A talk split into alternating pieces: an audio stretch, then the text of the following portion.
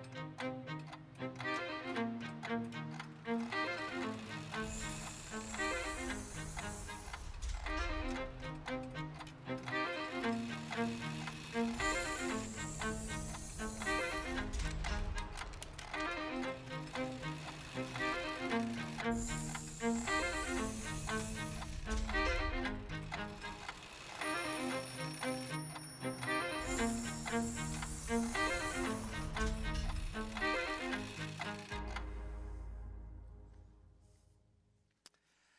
Halloween, Christmas.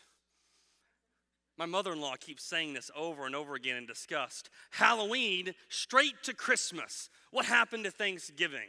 I mean, I'm sure you've seen it, right? As you've walked around the stores, all the Halloween candy and decorations are gone.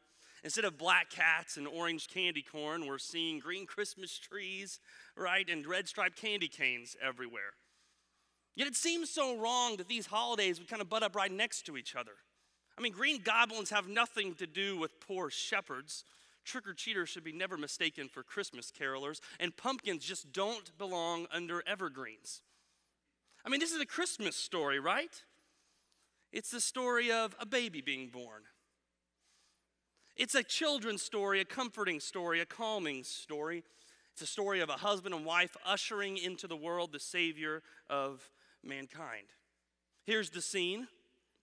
All the faces so stiff and stoic, so pleasant and poised. The poor shepherd uniting with the wealthy kings. The animals sneaking up to get a glimpse, and the angels leaning over to get a glance of the newborn baby king.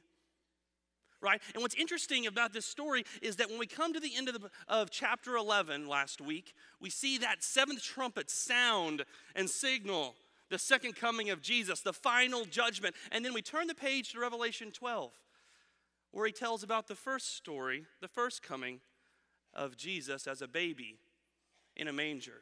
Here's the scene. You can open up your Bibles, Revelation 12, verse 1. This is how he describes it. A great sign appeared in heaven. A woman clothed with the sun, with the moon under her feet, and a crown of 12 stars on her head. She was pregnant and cried out in pain as she was about to give birth she gave birth to a son, a male child, who will rule all the nations with an iron scepter. It's Christmas. Yeah, because that makes sense. The last book of the New Testament. Smack dab in the middle of the book, we have the nativity scene. I mean, really, John? Is that how your book is set up? After you have suffering with the seven seals, suffering intensified with the seven trumpets, and then in between the sixth and seventh trumpet, you have this command to be faithful and to witness and to testify. And when that last trumpet sounds, silent night, holy night, all is calm, all is bright. It's called recapitulation, okay? Or just simply the idea of recap. You see this at Sports Center all the time, don't you? They tell the same story over and over again. You see, the book of Revelation is not one chronological story from beginning to end, it's cyclical. It goes in circles, it tells the same story. It's like the football coach after the game got his team into the film room and said, Let's watch this one play from the five different camera angles. He shows the play from this angle first, and they watch it from beginning to end. Then he goes to the next camera angle and shows, Now let me point out this little point, this little nuance of the play to you, and they see it from beginning to end. See, that's what John has done. Revelation 1 through 11 was all about this junk just happening on earth. Those seven churches are messed up. These seals break open, and all kinds of stuff comes out.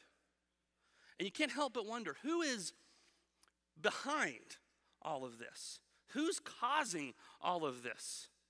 Enters chapter 12. It's described in verse 3. Then another sign appeared in heaven an enormous red dragon with seven heads and ten horns and seven crowns on its heads. Its tail swept a third of the stars out of the sky and flung them to the earth. The dragon stood in front of the woman who was about to give birth so that it might devour her child the moment he was born. So, right in the middle of this beautiful, quaint manger scene, in the midst of our silent night, John places an enormous, red, fire breathing dragon. Really, John? It's Christmas. My president of Ozark, Matt Proctor, describes this saying, The scene that felt like, that looked like Norman Rockwell suddenly felt like Stephen King. I mean, this looks like it's something you would tell a story on on October 31st, not December 25th. How did Halloween make its way into the Christmas story? I don't drive around Evansville and see lawns looking like this. I mean, what's going on here? You see, John knows that this camera angle, he has to tell his Christians who are suffering and being persecuted how the resurrection impacts that guy. What happens to the enemy of the story? Because every story has an enemy, and ours is no different. When Jesus is born, it excites more than evil. I mean, excites more than wonder, it excites evil. And here's what happened next in verse 7 Then war broke out in heaven. Michael and his angels fought against the dragon, and the dragon and his angels fought back. But he, this dragon, was not strong enough, and they lost their place in heaven. The great dragon was hurled down, that ancient serpent called the devil or Satan, who leads the whole world astray. He was hurled to the earth, and his angels with him. We won. That's it, right? When Jesus burst forth from the tomb, that was the eternal moment. That was the D Day of human history. The devil was defeated. What's interesting in this chapter, this happens over and over again. It's kind of odd. In the midst of this battle, right when all the bodies are strewn across the battlefield and it's over, people just start singing. Really? I mean, look, verse 10. In your Bibles, that'll be an indented, indention to show you this is a poem, this is a song. Now have come the salvation and the power and the kingdom of our God and the authority of his Messiah.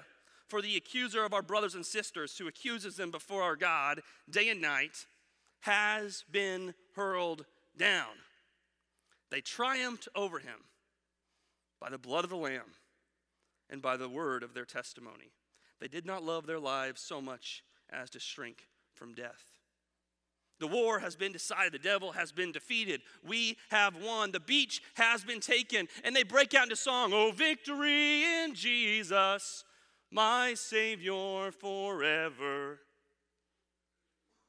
Here's the problem, though there's one last verse to their song in Revelation 12. But woe to the earth and the sea, because the devil has gone down to you he is filled with fury because he knows that his time is short.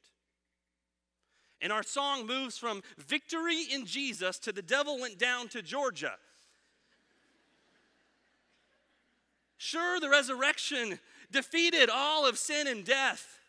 The judge has sentenced him to execution, but we do know that our enemy is not leaving the courtroom without some kicking and screaming.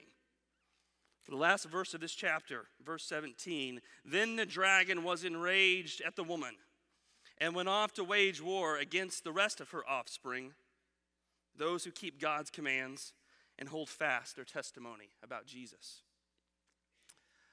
Oh, great. I have news for you today. Um, that's us. That's us. Like, the ones that are gathering every week to worship Jesus, those who are following Jesus and being changed by Jesus and on mission with Jesus, when you commit to that, you immediately get a target on your back, and the guy attacking that target is a great, huge, infuriated red dragon. And I can't help but wonder as this scene comes to me and as I think about this, how do you fight from a place of victory? When all that you see around you is evidence of defeat? I mean, how do we, sure, it's said that we won, but when I look around this world, all I see is the breath of the dragon everywhere. I don't know about you, but how does the breath of the dragon come against you? Perhaps it's the death of a child or the effects of an aging parent. Perhaps you had a father abandon you or a church let you down. Perhaps it's, it's child slave labor in Baja, or it is the cycles of generational poverty in Evansville. Perhaps the Ebola virus has left you scared, or perhaps ISIS persecution has left you infuriated. Perhaps it's human trafficking in Myanmar, or the millions who have never even heard who Jesus is in the country of Japan? How do you feel the breath of the dragon in your life? How do you fight from a place of victory when all that you see around you is evidence of defeat? Friends, in order to know how to fight off this attacking dragon, you have to understand how the dragon is attacking you, how he is coming against you. And there are two strategies that John pulls back the veil to reveal exactly how evil is coming against us. This dragon tries to either get you in the electric chair or the easy chair. First, the electric chair. Now, it was really hard to come by an electric chair in Evansville, Indiana, so this is going to have to do, okay? But in Revelation 13, you have this dragon standing on the shore of the sea, the shore of everything that is chaotic and evil, and he calls up from the sea a sidekick this beast. It's a grotesque looking thing. This beast actually looks a lot like the dragon, almost like it's his son or something. And the beast is given the dragon's bidding to do whatever the dragon needs to be done. He's given all the power and authority. And look at how this dragon is described, how he goes and how he fights against the Christians. Verse 7 of chapter 13 It, this beast from the sea, was given power to wage war against God's holy people and to conquer them. And it was given authority over every tribe, people, language, and nation. You see, this beast from the sea carries a sword with him, and his sole purpose is to kill Christians or scare them into deserting Jesus. He wants to get them in the electric chair. I don't know about you, but I, I don't understand this chair. When I read about the beast from the sea, I don't recognize his voice. I've never had the breath of the dragon come against me like flames of fire. I've never sat here, I've never heard that voice, and I've never felt that breath. So I don't know what to do with this chair. I mean, this is part of our heritage, this is part of our history. For the last 2,000 years, this beast has been focusing on persecuting Christians. We've seen it for the last 2,000 years, but it's not just something that happened in the past. In the last 100 years, there have been more Christian, Christians persecuted for their faith than the previous 19 centuries combined. This is a current reality, and it's happening to people that you as a church are connected to. We actually have some missionaries that have experienced this kind of persecution. One story sticks to my mind. A missionary was working with a man named Mohammed, and Mohammed had just been baptized and was walking through the streets during the afternoon when some Muslim extremists captured him with a razor blade, kicked him over and over again in the groin until he couldn't defend himself. And they sliced the back of his hands and his neck and carved into his forehead over and over again the image of the Islamic crescent just because he was a Christian. I mean, how do you fight a fire breathing dragon coming against you with this type of chair?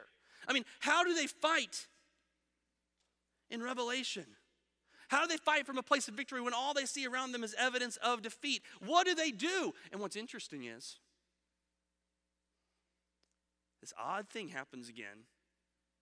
They sing. Look in Revelation chapter 13, verse 10. If anyone is to go into captivity, into captivity they will go. If anyone is to be killed with the sword, with the sword they will be killed. This calls for patient endurance and faithfulness on the part of God's people. Really, John? I mean, when people are being beheaded and crucified and burned alive and having images carved into their forehead, it's time for a musical?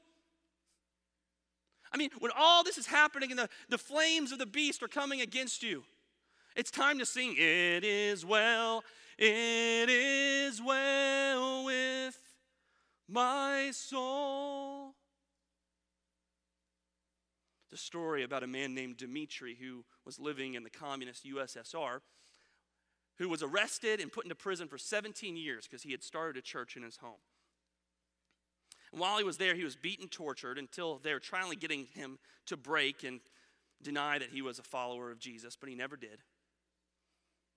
Two disciplines he said, sustained him during those tough 17 years. The first, every single morning at dawn, he would wake up, he would stand at the edge of his bed, he would face east, he would stiffen his back in attention, raise his hands, and he would sing what he called a heart song.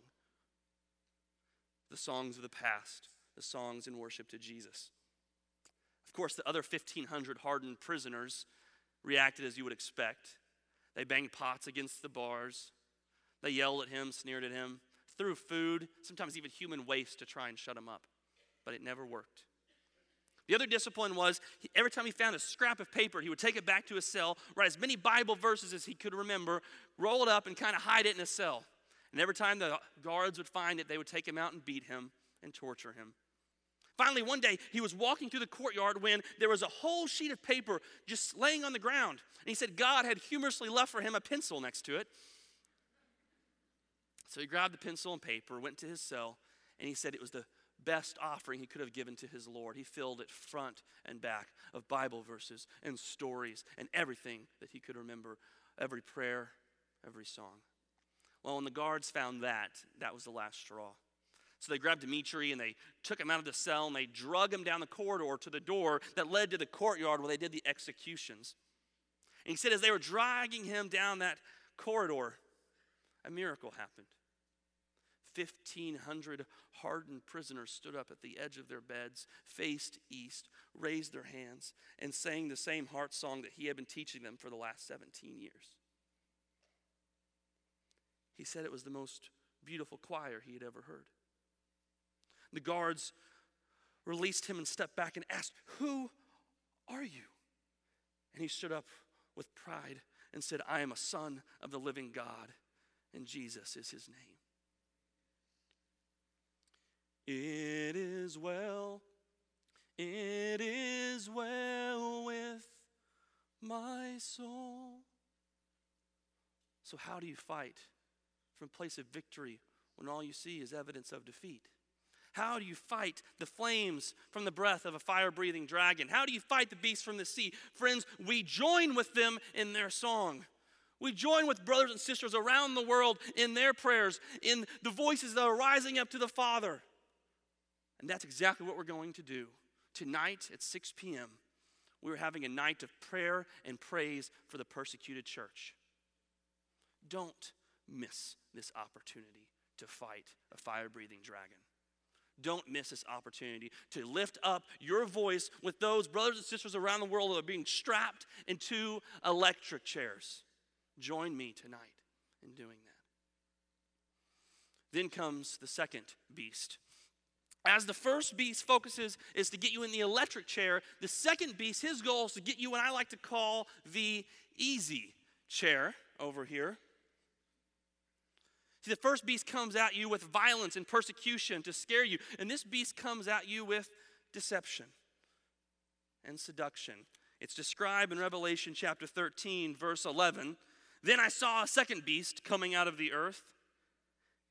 It had two horns like a lamb but it spoke like a dragon.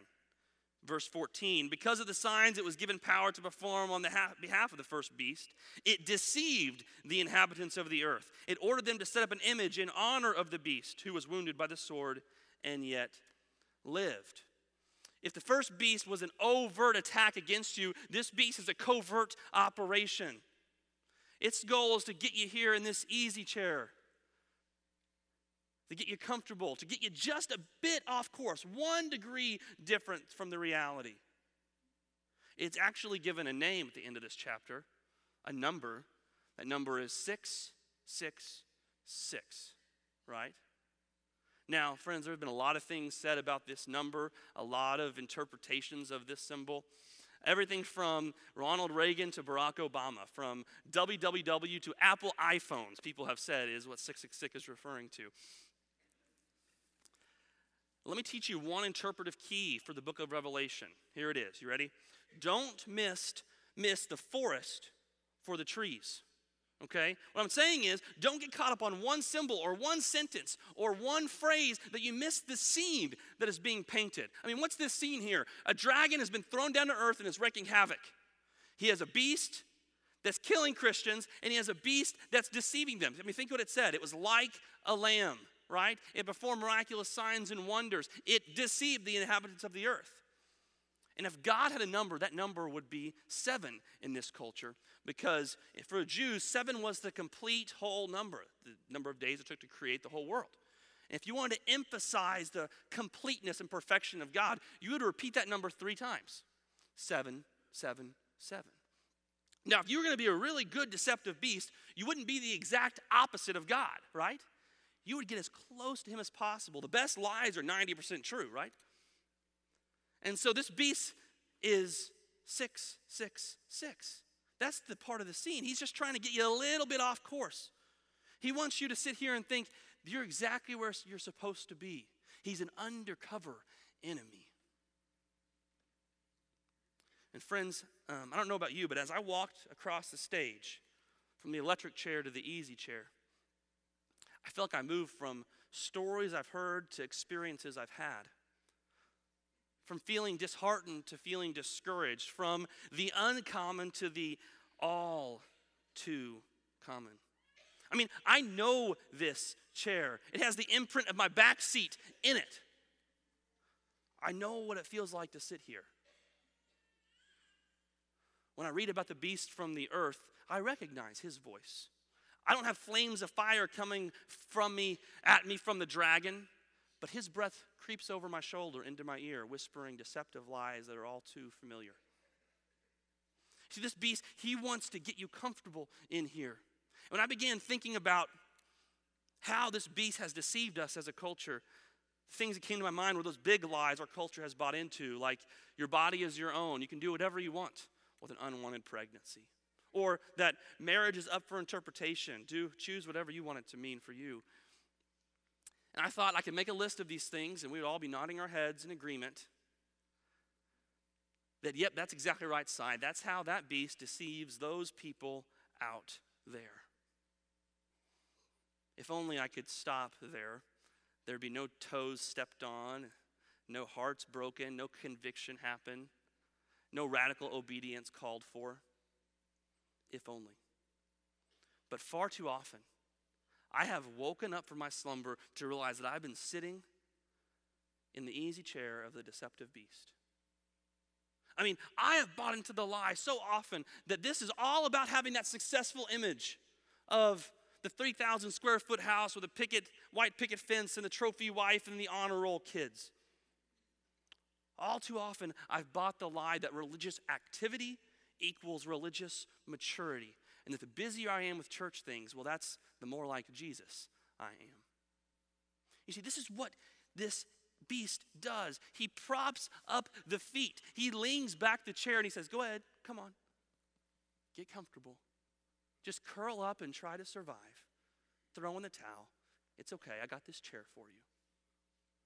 And that's what he does. He whispers into our ear and he says, "You know what? Your husband left you. You're just you're just baggage. You're just baggage. You're damaged goods. No man will ever treat your kids like a true son or daughter.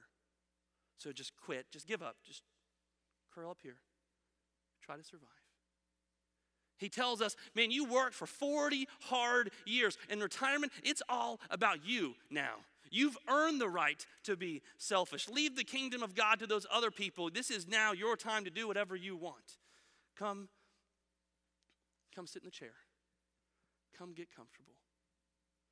He's lied to us saying that the perfect life is all about life, liberty, and the pursuit of happiness, right? That happiness is the ultimate virtue, to do whatever makes you happy. So Get a bigger chair, get more chairs. Just, just come have a seat. Just lean back and enjoy.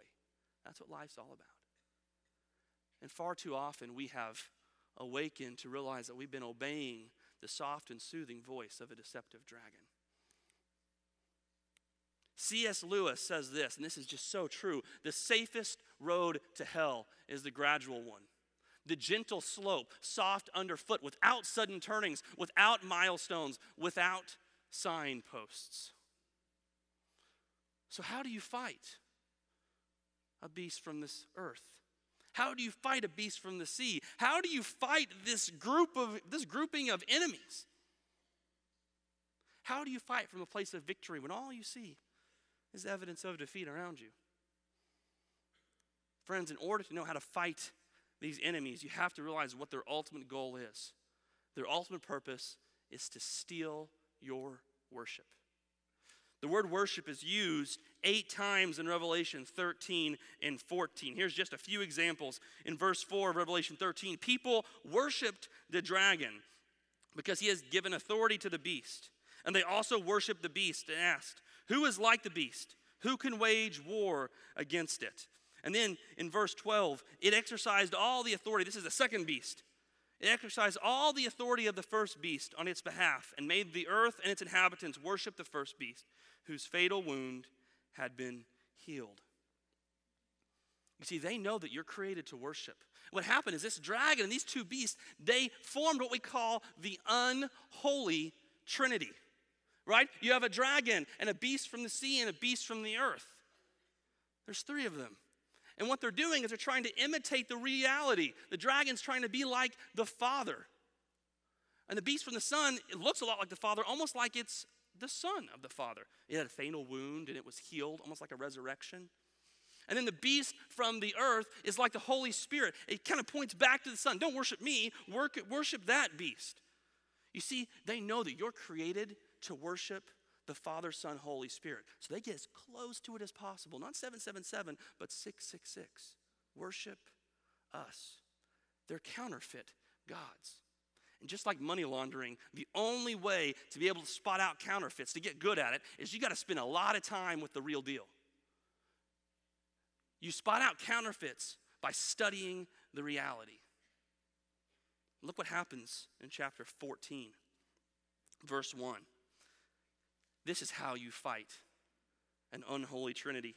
Then I looked, and there before me was the Lamb standing on Mount Zion, and with him 144,000 who had his name and his father's name written on their foreheads. And I heard a sound from heaven like the roar of rushing waters and like a loud peal of thunder. The sound I heard was like that of harpists playing their harps.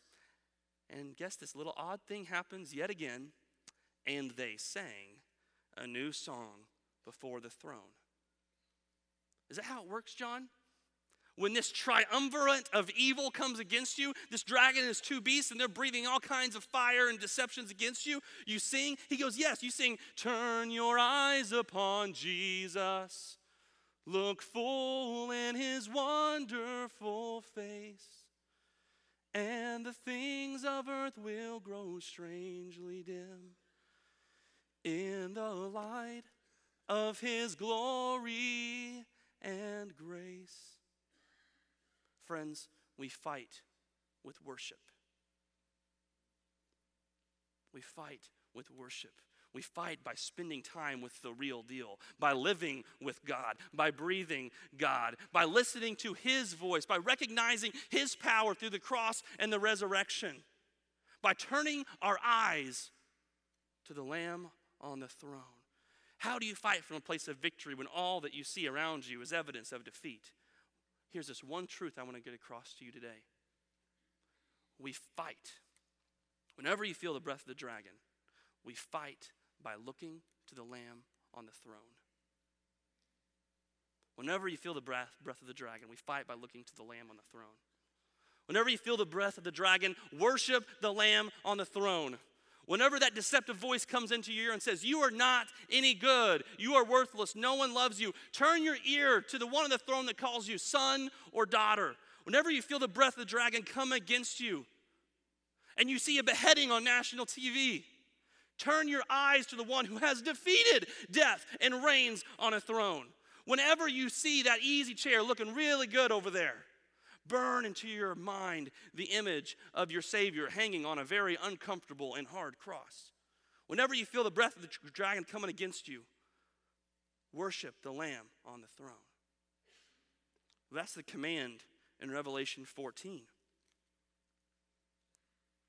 Verse 7 He said in a loud voice, Fear God and give him glory, because the hour of his judgment has come. Worship him who made the heavens, the earth, the sea, and the springs of water. Worship him, the Lamb on the throne. I don't know where you're at today. If you're a guest here with us, maybe this is a lot of new stuff you've never heard about before. And you're just like, I just want to know about Jesus today. Well, what we're going to do is we're going to enter into a time of worship. I'm going to ask that you remain seated after that time of worship, and one of our section hosts and pastors will come and talk with you. But there's one response to my message today it's to worship. That's what we're going to do. We're going to put our eyes on the Lamb on the throne. We're going to sing. We're going to listen. We're going to lift our voices with the Christians around the world. We're going to lift our voices with the saints in heaven and with the four living creatures and the angels and the army of angels around him. We're going to lift our voices with Christians being strapped into electric chairs and Christians trying to get out of easy chairs. The call is to worship. It's to worship today, worship tomorrow, worship every morning before work, and worship at night when that deceptive voice creeps in. Worship when you feel yourself being persecuted, when you feel yourself being deceived. Worship. Commit to worshiping every single Sunday in a corporate setting for an entire year. Commit to worshiping every morning the Lamb on the throne.